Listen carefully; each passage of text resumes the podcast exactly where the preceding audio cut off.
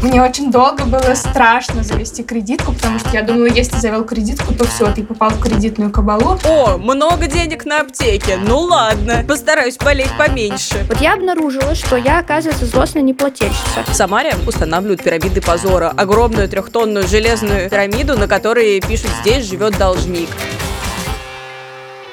Всем привет! Это подкаст «Женщины и все», который делает команда издания «Горящая изба». Мы рассказываем про все, что может быть интересно женщинам, а теперь еще и делаем подкаст. Я Эля Винокурова, шеф-редактор «Горящей избы». Вместе со мной главный редактор Таня Никитина. Это я, привет. И редактор «Роста» Полина Накрайникова. Всем привет. Я обожаю тему личных финансов и очень люблю всякие таблички расходов, доходов и вот всего такого на свете. Мы как-то вскользь затрагивали эту тему, когда говорили про бюджет э, на еду в выпуске, где мы обсуждаем рецепты, стереотипы и все такое про еду. Но, кажется, тема не раскрыта, и нам стоит обсудить организацию финансов и всю вот эту вот взрослую жизнь еще. Еще и еще. Ну что ж, Тогда, кажется, главный вопрос. Как вы, в принципе, следите за своими финансами?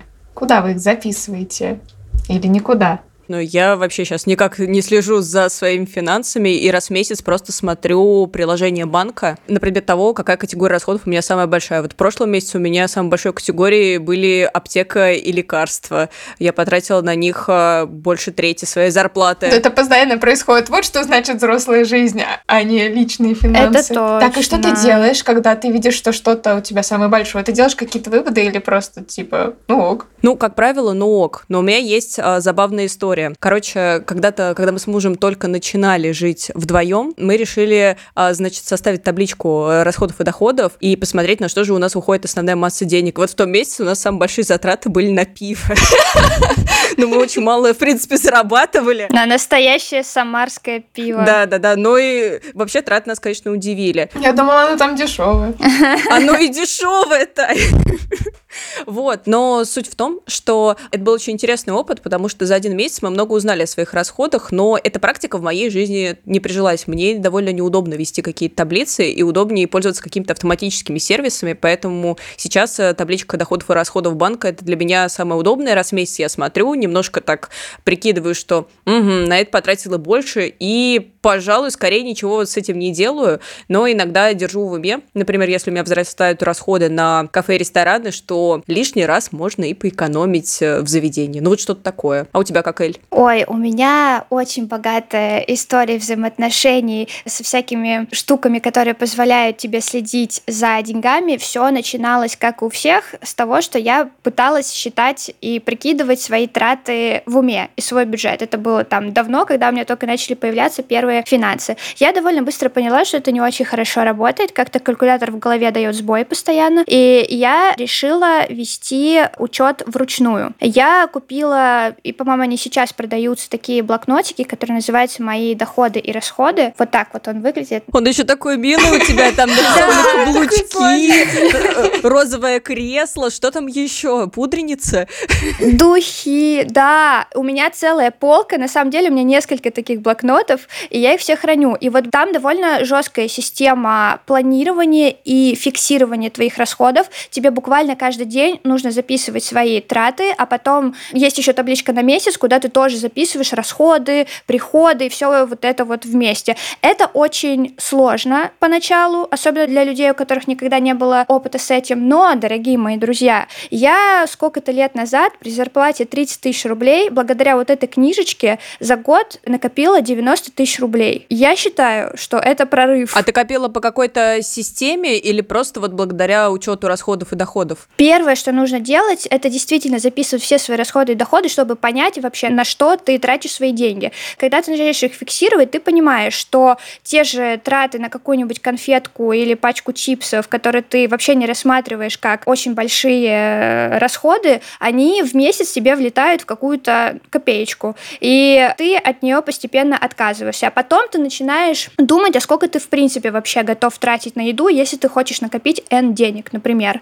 И вот такая вот фиксация доходов и расходов, она, в принципе, и позволяет тебе откладывать деньги, и при этом не то, чтобы очень сильно себя м, ограничивать. Но тут нужно сделать очень важную ремарку, все это было тогда, когда я была студенткой. То есть я жила в общежитии, платила за него 1200 рублей в год и не тратилась на аренду и на коммунальные услуги. И поэтому вот мой совет тем людям, которые только, ну, молодым людям, которые, например, только учатся в университете или у них начинаются первые подработки, уже пытаться понемножку откладывать, потому что это отличное время, когда реально тебе не нужно тратить деньги на съем еще, и ты можешь вот эти вот какие-то свободные деньги вкладывать в свое будущее, каким бы вы его ни видели, с квартиры, без, с машиной, там, неважно. Или просто тратить максимум на пиво. Или тратить на пиво, да, хорошее. Я очень поддерживаю эту идею начать копить, когда у тебя еще очень мало денег, потому что самая моя звездная история накопления была еще, когда э, я была студенткой, я тоже работала редактором на полставки в книжном издательстве, я зарабатывала 10 тысяч рублей в месяц, и это моя самая удивительная история, потому что я за полгода накопила на небольшое путешествие и смогла поехать первый раз одна в Европу, путешествовать по Франции э, и вернуться. Вау, ничего себе. А расскажи, как ты копила? Мой способ накопления был очень жесткий. Я старалась откладывать по 30% с вот этой своей небольшой зарплаты каждый месяц. Но, естественно, это было возможно, потому что тогда я еще жила э, с родителями, и мне не нужно было платить за жилье.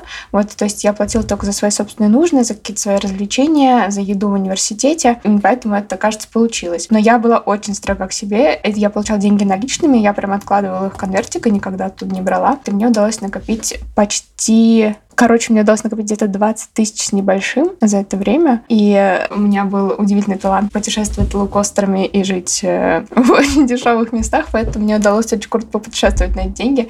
Но больше такого в моей жизни никогда не случалось. Потому что я перестала жить с родителями, и все стало не таким радужным. Да, возможно, просто потому что сейчас уже нельзя отдохнуть на 20 тысяч. Ну, для меня это вообще какой-то фантастический сценарий. Это было до 2014 года? Да. Многое прояснилось. Это много объясняет, да. Да, да. Слушайте, ну ты еще упоминала про э, конвертики, и на самом деле я э, у своих каких-то знакомых старшего поколения тоже видела эту систему планирования, когда им приходит зарплата наличными, и они в конвертике там квартплата, там свет, еда, откладывали деньги, у них тоже получалось копить, и в том числе даже на квартиру. Но, кстати, если возвращаться к разным способам фиксации своих доходов, я же еще не все рассказала. Ого. У меня потом... У меня, значит, потом выросли доходы, и я э, попала вот под эту когнитивную ошибку, когда тебе кажется, что раз у тебя выросли доходы, значит, ты можешь себе позволить какие-то там дорогие вещи более, хотя они при этом не обязательно хорошие, и все такое. И процесс накопления денег и откладывания их, он как-то притормозился на год или может быть, даже пару лет, хотя я при этом делала вид все время, что я слежу за бюджетом и что-то пытаюсь откладывать, но я потом вот так вот брала как бы оттуда деньги, ничего особо не получалось. Потом в какой-то момент я поняла, что что-то не так, почему это я, когда зарабатывала меньше, у меня получалось откладывать больше. И я перешла на электронную систему фиксации своих расходов. Сначала это была табличка в Google таблицах, собственно, а потом и э, какие-то специальные приложения для ведения доходов и расходов. В общем, и это вот помогает как-то не тратить все сразу в один месяц. У нас, кстати, был как раз текст а, с подборкой из восьми приложений, которые помогают планировать бюджет и управлять деньгами. А что были за приложения конкретно в твоем случае? Какой-нибудь CoinKeeper? Нет, это был Zen Money и остается. И еще приложение тяжеловато. Оба эти приложения мы упоминаем вот как раз в нашем тексте. Я, на самом деле, очень хочу порекомендовать приложение тяжеловато, потому что если вы, например, реально не можете определить свой бюджет на еду или хотите тратить меньше денег, но у вас не получается, вы просто можете вбить там, я хочу потратить условно там тысячу рублей за неделю, вбивать эту тысячу в тяжеловато, и он тебе рассчитывает, сколько денег ты можешь потратить в день. В принципе, так можно делать и со всем бюджетом, но мне не очень лично удобно всю свою зарплату рассчитывать по дням. Я больше люблю их по категориям рассовывать. От ZenMoney я пользуюсь э, вот постоянно и до сих пор. Это очень удобное приложение, потому что оно позволяет автоматически, ну, ты подключаешь свои карты к банку, и он тебе автоматически все по категориям там распределяет, там, может, еще какие-то фишули, но на самом деле не могу сказать, что я довольна им на 100%. Возможно, я попробую что-нибудь другое еще в будущем. Блин, я сейчас себя чувствую такой лохушкой со своими банковскими категориями. Я просто раз в месяц захожу и такая, о, много денег на аптеке. Ну ладно, постараюсь болеть поменьше. У меня, кажется, получается какой-то смешный тип. Я, кстати, хочу проголосовать э, в пользу тяжеловатой способа расчета, когда ты определяешь какую-то сумму, можешь тратить ее на неделю. Мне кажется, это очень хорошо подходит для людей, э, которым свойственно тревожиться из-за денег, к которым отношусь я. То есть у меня прям сложные с ними отношения. Это независимо от того, зарабатываю я э, там мало или нормально. Э, Все равно я постоянно нервничаю и тревожусь, и мне трудно делать какие-то крупные покупки. Поэтому для меня идеальным способом, когда я спокойнее всего себя чувствовала, это было как раз, когда я использовала нечто похожее. Мне кажется, это очень такой простой способ учета, наверное, для новичков часов. А, вот. Ну, что я делала? А, у меня была табличка в Excel. Вот э, я знала, какой у меня доход, и я его сначала делила на обязательные траты, то есть вот это мне обязательно потратить в месяц на всякие штуки, а, вот это на путешествие, это подушка безопасности, вот это на будущее родителям, вот. И вот у меня оставалась какая-то сумма. И я знала, эту сумму я могу спокойно потратить в этом месяце, и все остальное у меня будет закрыто. И я просто делила ее на 30 или 31 дней, и я видела, я могу каждый день потратить столько. И каждый день я смотрела, сколько я потратила, если я была в рамках этой суммы, я чувствовала себя супер спокойно. Но, конечно же, э, у этой системы есть минус. Ее трудно вести в течение долгого времени, потому что для этого нужно каждый день следить за своими доходами, как Эля. Но я, мне кажется, отношусь больше к людям, которые как Полина. То есть я, с одной стороны, тревожусь, с другой стороны, я не получаю удовольствия от того, что я фиксирую это каждый день. И я ну, часто на это начинаю забивать. И у меня есть периоды, когда там, я 4 месяца подряд заполняю таблицу, и год, когда я этого не делал. Вот примерно так. А, и, например, сейчас я тоже э, не слежу за расходами каждый день и тоже смотрю просто в банковском приложении, сколько я трачу. Но еще это усложнилось после того, как у меня остался местный бюджет с моим мужем, потому что когда у тебя есть только твои доходы и расходы, за ними можно следить, ты можешь экспериментировать, ты можешь делать, что ты хочешь, вести 10 блокнотиков, а потом не вести, а потом снова все посчитать. Вот, а когда у вас расходы совместные, то вам нужно придумать вместе какую-то систему, и вы оба должны в нее верить, и оба должны регулярно это делать. И вот это уже становится сложным. Полина, расскажи, а вам в семье удается это делать? Слушай, у нас э, с мужем довольно странный бюджет, потому что он вроде бы совместный, но вроде бы и раздельный, потому что каждый получает зарплату на свою карту, и есть определенные категории расходов, а, которые закреплены за каждым. Например, на муже крупные покупки, а на мне, например, обязанность откладывать определенную сумму средств. Но во всем остальном, потому что жизнь состоит не только из крупных покупок и откладывания средств, у нас нет никакой системы, и просто у кого оказалась карта под рукой, тот и тратит. Кто оказался в продуктовом магазине, ну, чаще всего это я, тот и тратит. Кто оказался в магазине а, принадлежности для велосипеда, чаще всего мой муж, тот и тратит. И так далее. Слушайте, а я вот еще хочу поговорить об отдельной категории трат. Это оплата ЖКХ и коммунальные услуги, у меня просто с ними как-то слишком много психологических травм связано. Ну вот совершенно недавняя история. Я там несколько месяцев назад э, купила квартиру, и на нее начали приходить квитанции, а у меня еще одновременно тут идет ремонт, и, в общем, куча всяких документов. И каким-то образом я обнаружила, что мне не приходят квитанции за электричество, но только через несколько месяцев после того, как я въехала в эту квартиру. А для меня это очень странно, потому что у меня есть папочки отдельные для каждых квитанций, со всех мест жительства, которые у меня есть, которые я складирую. Не очень понимаю, зачем я это делаю, потому что кажется, что у них там есть какой-то определенный срок давности, когда, когда их нужно копить. И вообще сейчас все чеки сохраняются в приложениях, но тут я такая, знаете, бабушка советская, которая лучше бумажками, лучше бумажками складывать. Ну, короче, вот я обнаружила, что я, оказывается, злостная неплательщица. Начала с этим разбираться, звонить, значит, в эту компанию, которая поставляет электроэнергию, говорю, здрасте, извините, простите, я тут вот вам не платила, что мне нужно сделать, как мне это нужно платить. Начали разбираться. И в итоге женщина очень добрая, вежливым тоном мне говорит, девушка, у вас квитанция есть одна на содержание жилья, и там есть строчечка плата за электроэнергию. Поэтому ничего вы нам не должны. И все. До свидания. Хорошо закончилась эта история. Да, э, единственный, правда, момент, что у меня там, вы знаете, в одном месяце 50 рублей за электричество, а в другом 550. Ну, это уже совсем другая история. Ты, наверное, обогреватель включил. А, кстати, к слову, обогреватель, у меня нет батарей до сих пор. Они не установлены. А чем же ты топишь? Ты, ты, ты как, разводишь костер в комнате или как? Слушайте, на самом деле, почему-то не холодно еще. Вот у меня стоят эти батареи несчастные, вот тут сзади меня, но они еще не там, где они нужны, потому что я хочу их все покрасить, и у меня никак не доходит тоже до этого руки. Какой цвет? Э, не в желтый, как моя кухня.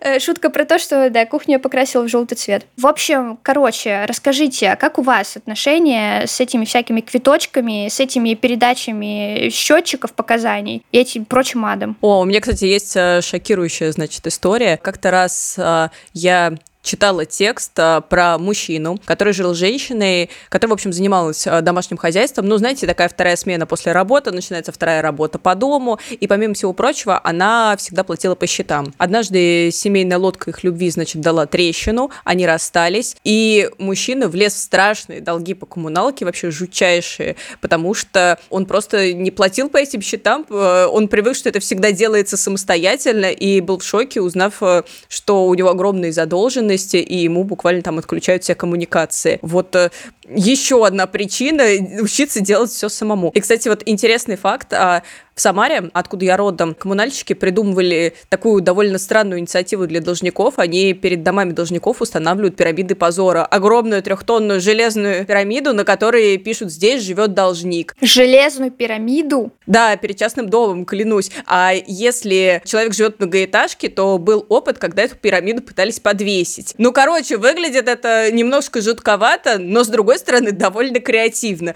Поэтому вот если вы не хотите перед домом железную пирамиду, то как бы варианта два. Либо не живите в Самаре, либо учитесь как бы разбираться со своими счетами сами. Нет, в нашей многоэтажке просто вывешивали этот список на бумажке, где писали, в таких-то квартирах живут должники. Ну, звучит не так позорно. А, а у нас в квитанциях это написано. Ну, в квитанциях, да, но там-то тебя видит весь подъезд, и висишь на доске информации под пластиковым покрытием, заламинированный. Не хотелось бы мне оказаться в том списке то лучше, чем пирамида позора. Еще чуть-чуть про коммунальные услуги. На самом деле, ну, в банковских приложениях, знаете, есть такая функция автоплатеж, которую можно подключить, и э, у тебя все вот эти штуки будут списываться автоматически. Но я опять, у меня вот в, в этой теме включен какой-то консерватизм. Я думаю, не-не-не, я сама буду платить, каждый раз сбивать эти циферки и оплачивать э, эти квитанции, но ни за что, ни за что никогда автоплатеж. Потому что почему-то я боюсь, что вдруг э, вдруг мне понадобятся эти несчастные там 300 рублей, которые я буду платить там за квартиру,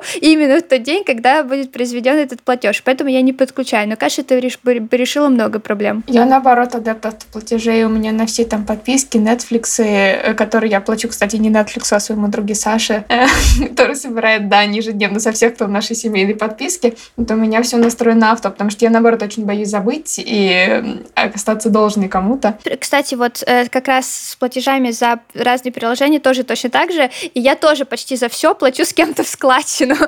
у меня есть там Яндекс Плюс, там э, тоже какие-то подписки на YouTube, э, за которые я плачу меньше по семейной подписке, чем бы я платила одна. И это тоже, кстати, крутой лайфхак, чтобы сэкономить немножко денег. Блин, я в этом подкасте прям играю роль лохушки. Я все время одна все покупаю, просто потому что что-то у меня нет идеи, с кем это вместе купить. Позови и друзей. просто, Да, и просто хочется как-то, ну, не знаю, какую-нибудь подписку на премьер. Я даже не знаю, кто со мной разделит это бремя.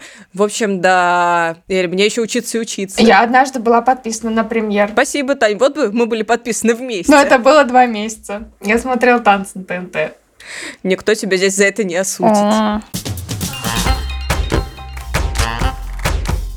Слушайте, ну про организацию бюджета и там разных статей расхода мы поговорили, а как у вас э, с накоплениями? Например, вот у нас была статья «7 идей, как копить деньги при маленькой зарплате», и там несколько героинь с доходами 20-30 тысяч рублей в месяц умудрялись откладывать деньги на свои цели. И в статье они, в частности, советовали завести отдельный счет-копилку или настроить там автоматический платеж, который в день зарплаты будет у тебя там 10% э, от твоих доходов забирать сразу сразу в копилку. Вы такое практиковали? Ой, у меня был счет копилка, но вот это одно из э, неудачных э, э, моих вложений, потому что все время отчислялась какая-то нелепая сумма, еще туда очень часто деньги списывались в неудобные для меня внезапные моменты, и в итоге мне приходилось с этого счета перекидывать деньги обратно на карту, с которой они списались, чтобы что-то оплатить. В общем, для меня это неудобно. Мне удобнее, когда всеми денежными опциями занимаюсь я сама. Поэтому каждый раз, когда я получаю зарплату, я просто беру и откладываю довольно значительную часть на счет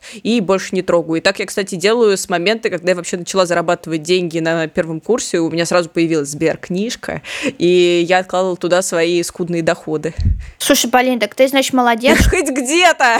Говоришь о том, что, да, ты, ты как не следишь за расходами. Тут главное, что ты хотя бы вот откладываешь деньги. Я, кстати, плюсую к твоей мысли про то, что все вот эти копилки, они, мне кажется, не очень работают, потому что вот, например, есть такая история, что можно с каждых 90 рублей, которые ты потратил, 10 там перечислять там в твою копилку. И кажется, что это как раз не способствует тому, чтобы человек хорошо вел свой, ну, свой бюджет. Мне кажется, лучше, когда есть, ну, ты сам распределяешь, что вот это я потрачу сюда, вот, такую, вот такая сумма пойдет туда. А вот не такая плавающая история, когда я там сегодня потрачу 100 рублей на самарское пиво, и 10 рублей из них пойдет в копилку, а завтра нет, и как бы что. В общем, не знаю, мне это тоже не очень нравится. А у тебя, Тань, что с накоплениями? Раньше я делала примерно как Полина, а сейчас у нас появилась э, сложная разветвленная система, для которой сначала нужно рассказать, как мы, в принципе, сейчас э, ведем финансовый учет. Значит, у нас есть общая карта кредитная э, с кэшбэком в виде мили, потому что мы много путешествуем, и наши основные крупные траты — это путешествия. Мы подумали,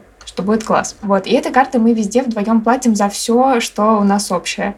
Но недавно мы решили, что общее у нас все, поэтому просто ей везде всегда платим. Также у нас есть личные карты, на которые нам приходит зарплата. Конце месяца, в конце как бы расчетного периода мы берем свои зарплаты, переводим их на другую карту, которая у нас тоже общая. И с нее пополняем кредитку, то есть на э, ту сумму, которую мы потратили за месяц. Э, счет, на котором это все лежит, он э, накопительный с процентами на остаток. То есть получается, что смысл в том, что ты тратишь по кредитке, получаешь за это какой-то кэшбэк, вот, а в это время твои деньги лежат с процентом на остаток. Э, это прям минимум какой-то э, финансовой грамотности, который я почерпнула, когда этим интересовалась, и вот, вот это максимум, что я могу сейчас сделать, вот, ну, это хотя бы этого Мне кажется, это вообще не минимум. Мне кажется, это просто супер профи, потому что реально один из способов того, как можно откладывать деньги, да, это зарабатывать на кредитных картах. И я, кстати, вот, ну, знала об этом способе, но я так сильно не углублялась. Мне очень долго было страшно завести кредитку, потому что я думала, если ты завел кредитку, то все, ты попал в кредитную кабалу, но нет, если ты это контролируешь и не тратишь больше того, что ты э, определил, то все норм, просто пополняешь ее каждый месяц, и кажется, что твои деньги не лежат нигде зря. Мне очень нравится мысль о том, что кредитные карты надо заводить не когда у тебя нет денег, а наоборот, когда у тебя деньги есть. Тогда ты сможешь заработать. А вот если у тебя денег нет, и ты заводишь кредитку, то да, ты упадешь в яму. Вот это страшно, да. И вот мне кажется, что э, как раз, ну вот у нас в Советском Союзе была, да, не рыночная экономика, никто особо ничего не знал про то, как нужно э, распределять свои деньги, на что их можно тратить, что такое кредиты, что такое ипотеки. И когда у нас все это появилось, старшее поколение, а за ним и младшее поколение, у которого тоже нет особо уроков по микроэкономике в школе, они попадаются вот в эту ловушку, когда на э, кредитные деньги, которые так охотно выдают банки, начинают покупаться там какие-то мелкие вещи, типа телефоны, холодильники, стиральные машины, иногда даже продукты питания с расчетом того, что ты это закроешь до зарплаты. А на самом деле это не самый правильный способ использования кредитной карты. И именно, ну, если так делать, то у тебя потом могут появиться, конечно, проблемы с деньгами. И в этом смысле очень жаль, что даже сейчас, я не знаю, как во всех школах России, да, но когда я училась, я училась в экономическом классе, казалось бы, у нас было очень много занятий по экономике какое-то время, но при этом там уделялось большое внимание разным теоретическим вопросам, истории там, экономики. Там, мы знали, что такое невидимая рука рынка, Адам Смит, вот эти все дела. Но нам тоже никто не рассказывал, как брать кредиты, как брать ипотеку. Э, и мне кажется, что если бы такой, ну, кажется, несложный предмет реально, как факультатив хотя бы вели бы в школах, то это бы сильно помогло. У меня тоже была экономика, но нас ничему такому там, кажется, не учили. И вот сейчас я начинаю понимать, почему мой подход к расходам и доходам различается с вашим. Но а, на меня очень сильно повлияли разные финансовые книжки, и здесь, э, наверное, для начинающих и для тех, кто хочет хотя бы как-то подступиться к своим финансам, я могу посоветовать книгу, кажется, Анастасии Веселко «Девушка с деньгами». Офигенно простая, понятная книга, где рассказывается, как учесть свои а, доходы и расходы, которая вдохновляет на инвестирование и вообще, которая простым языком объясняет, что делать со своими деньгами. Интервью с которой есть на нашем сайте. О, да, класс. А еще мне понравилась книжка «Самый богатый человек в Вавилоне», потому что, ну, знаете, она такая в форме притчи или какой-то сказки, но советы там при этом довольно дельные и практически ориентированные. Например, когда получаешь зарплату, сначала заплати себе, то есть сначала отложи немного денег, а потом уже начинай тратить. И это, кажется, не глупый совет. И все остальные советы там такие же не глупые, а еще они в форме каких-то забавных сказок. Ну, короче, очень увлекательно. И третья книга, которую я посоветовала, это книга Натальи Смирновой, она называется «Деньговодство». Это книга для тех, кто считает себя уже таким немножко профи. Это очень-очень практичная книга, где человек буквально расписывает, как э, финансово спланировать всю свою жизнь. От каких-то доходов и расходов до страховки, а, денег, отложенных на собственные похороны и так далее, прочие нюансы. Короче, это очень интересно, а еще там расписываются разные способы заработать и получить доход, э, разные методики инвестирования, в том числе инвестирование в стартапы, в недвижимость, в золото, во все остальные металлы. В общем, это интересно даже просто для общего развития, если вы не собираетесь во все это вкладываться. И из этой книги я узнала шокирующую информацию, что оказывается, вот есть э, миф, что для счастливой э, безбедной жизни у вас должна быть подушка в три зарплаты. Вот как раз Наталья Смирнова говорит о том, что три зарплаты это может быть маловато, потому что если у вас есть какие-то факторы, например, ребенок, безработный член семьи, у вас есть кредиты, ипотека, количество отложенных зарплат увеличивается. Вот клянусь, у меня прям книга открыта, до 13. У вас должно быть до 13 отложенных э, зарплат. Не знаю этих людей, которые накопили на эту подушку, но да, вот, короче, такая штука заставляет задуматься. Слушай, но мысль о том, что чем больше денег, тем лучше, она, конечно, хорошая и мудрая, это да, не да, поспоришь, да. да, но если, но если возвращаться к нашим реалиям, особенно к российским реалиям, даже если у тебя будет подушка на 3, там, а лучше оптимально на 6 месяцев, то ты уже можешь считаться, ну, можешь считать, что ты в относительной безопасности на какое-то ближайшее время, и вот эта подушка позволит тебе, ну, чтобы у тебя было время найти работу, в это время платить за квартиру, э, покупать еду и, и так далее. Поэтому вот, опять же, если кто-то еще только думает о том, как бы вести бюджет и на что бы копить, потому что вот, например, когда у человека нет особо целей, на что копить, тоже довольно быстро тратятся деньги. Вот эта подушка безопасности, состоящая из трех месячных зарплат или шести месячных зарплат, что еще лучше, это хорошая цель для начала. Плюсую. А слушайте, у меня еще такой вопрос. А как вы относитесь э, к инвестированию и вот к тому буму, который сейчас вокруг этого происходит? Если честно, мне это ужасно интересно. Мне, в принципе, интересно, экономика была всегда, несмотря на то, что в школе нас учили не совсем тому. Вот, и мне ужасно хочется разобраться. Я, на самом деле, очень много читаю про инвестирование, ну, относительно. Вот я прям интересуюсь этими статьями, но я еще ни разу не дошла до того, чтобы реально куда-то инвестировать, потому что мне все время кажется, что я еще недостаточно знаю. Я даже открыла индивидуальный инвестиционный счет, но я пока туда ничего не положила, потому что мне кажется, что я еще не достигла того уровня знаний и просветления, в котором я могу сделать это спокойно. А вот, возможно, я всю жизнь буду читать, так никогда и не попробую. А вы, девчонки? Слушай, а я вот э, как раз попробовала, я решила не ждать удачного момента и открыла... Полин, мне очень нравится, что именно ты весь подкаст рассказывала, э, что твоя финансовая грамотность такая низкая, а потом окажется, что ты единственный из нас инвестируешь. Ну, возможно, не единственный, я еще не знаю ничего про Элю. Да. Ну, вот. Значит, э, я прочитала, изучила учебник Тинькофф журнала про то, как инвестировать. У них есть учебник для начинающих и учебник для тех, кто больше в теме. Я прочитала учебник для начинающих, он был довольно простой. Я, кстати, правда, всем его советую, потому что ничего более простого я не читала. И попробовала завести брокерский счет. А, я ушла в прибыль, потому что я вкладывала деньги только в консервативные инструменты. А, не буду говорить, какие, чтобы это не звучало как финансовые советы, потому что, как вы понимаете, я не являюсь финансовым консультантом. Вот, но я ушла в прибыль, но, к сожалению, мне пришлось сейчас закрыть свой брокерский счет, потому что мне просто были нужны деньги на крупную покупку, и я собирала деньги отовсюду, откуда можно. А, насколько я понимаю, а, всеми инвестициями стоит заниматься, когда у вас нет долгов, когда у вас есть подушка, и когда у вас вот есть деньги, которые вы можете в том числе и потерять, потому что вместе с доходами тут есть э, определенная степень риска. Вот, поэтому не знаю, когда в мою жизнь вернутся инвестиции, но прямо сейчас у меня их нет. Эля, как у тебя? Я на самом деле с опаской отношусь ко всей этой теме, как это ни странно. И одна из причин — это как раз то, о чем говорила Полина в последней части вот э, своего монолога про инвестиции. Мне кажется, что сейчас очень много людей из-за, в том числе, такой навязчивой агрессивной рекламы, из-за того, что из каждого утюга просто об этом говорят, начинают инвестировать, думая, что это им принесет доход в какой-то ну, обозримой перспективе, и э, что это такой хороший способ приумножить свои накопления. Но на самом деле я не очень согласна с этой мыслью, потому что для инвестирования действительно должны быть деньги, которые ты можешь куда-то положить и про них забыть. То есть условно говоря, потратить. И ты не будешь волноваться о том, что с ними будет через несколько месяцев или там через год, потому что, опять же, частая ошибка новичков в инвестировании, как только рынок начинает падать или что-то меняется, они сразу начинают забирать свои деньги, уходят в минус и так далее. Это первая причина, по которой я э, об этом волнуюсь. Но, допустим, если бы у меня там уже была квартира, я бы выплатила за нее ипотеку, у меня бы не было долгов, я бы вылечила все зубы. То есть, если бы все было хорошо, возможно, я бы попробовала инвестировать. Но есть еще один нюанс. Я тут какое-то время, ну, пару лет назад прочитала книгу Дэниела Канемана «Думай медленнее, решай быстро». Это Нобелевский лауреат по экономике, но на самом деле он психолог и получил Нобелевскую премию за теорию поведенческой экономики. И он э, в своей книге, я не помню точные цитаты, но общая мысль такая, что на самом деле инвестирование это примерно то же самое, что лотерея в долгосрочной перспективе или ставки на спорт.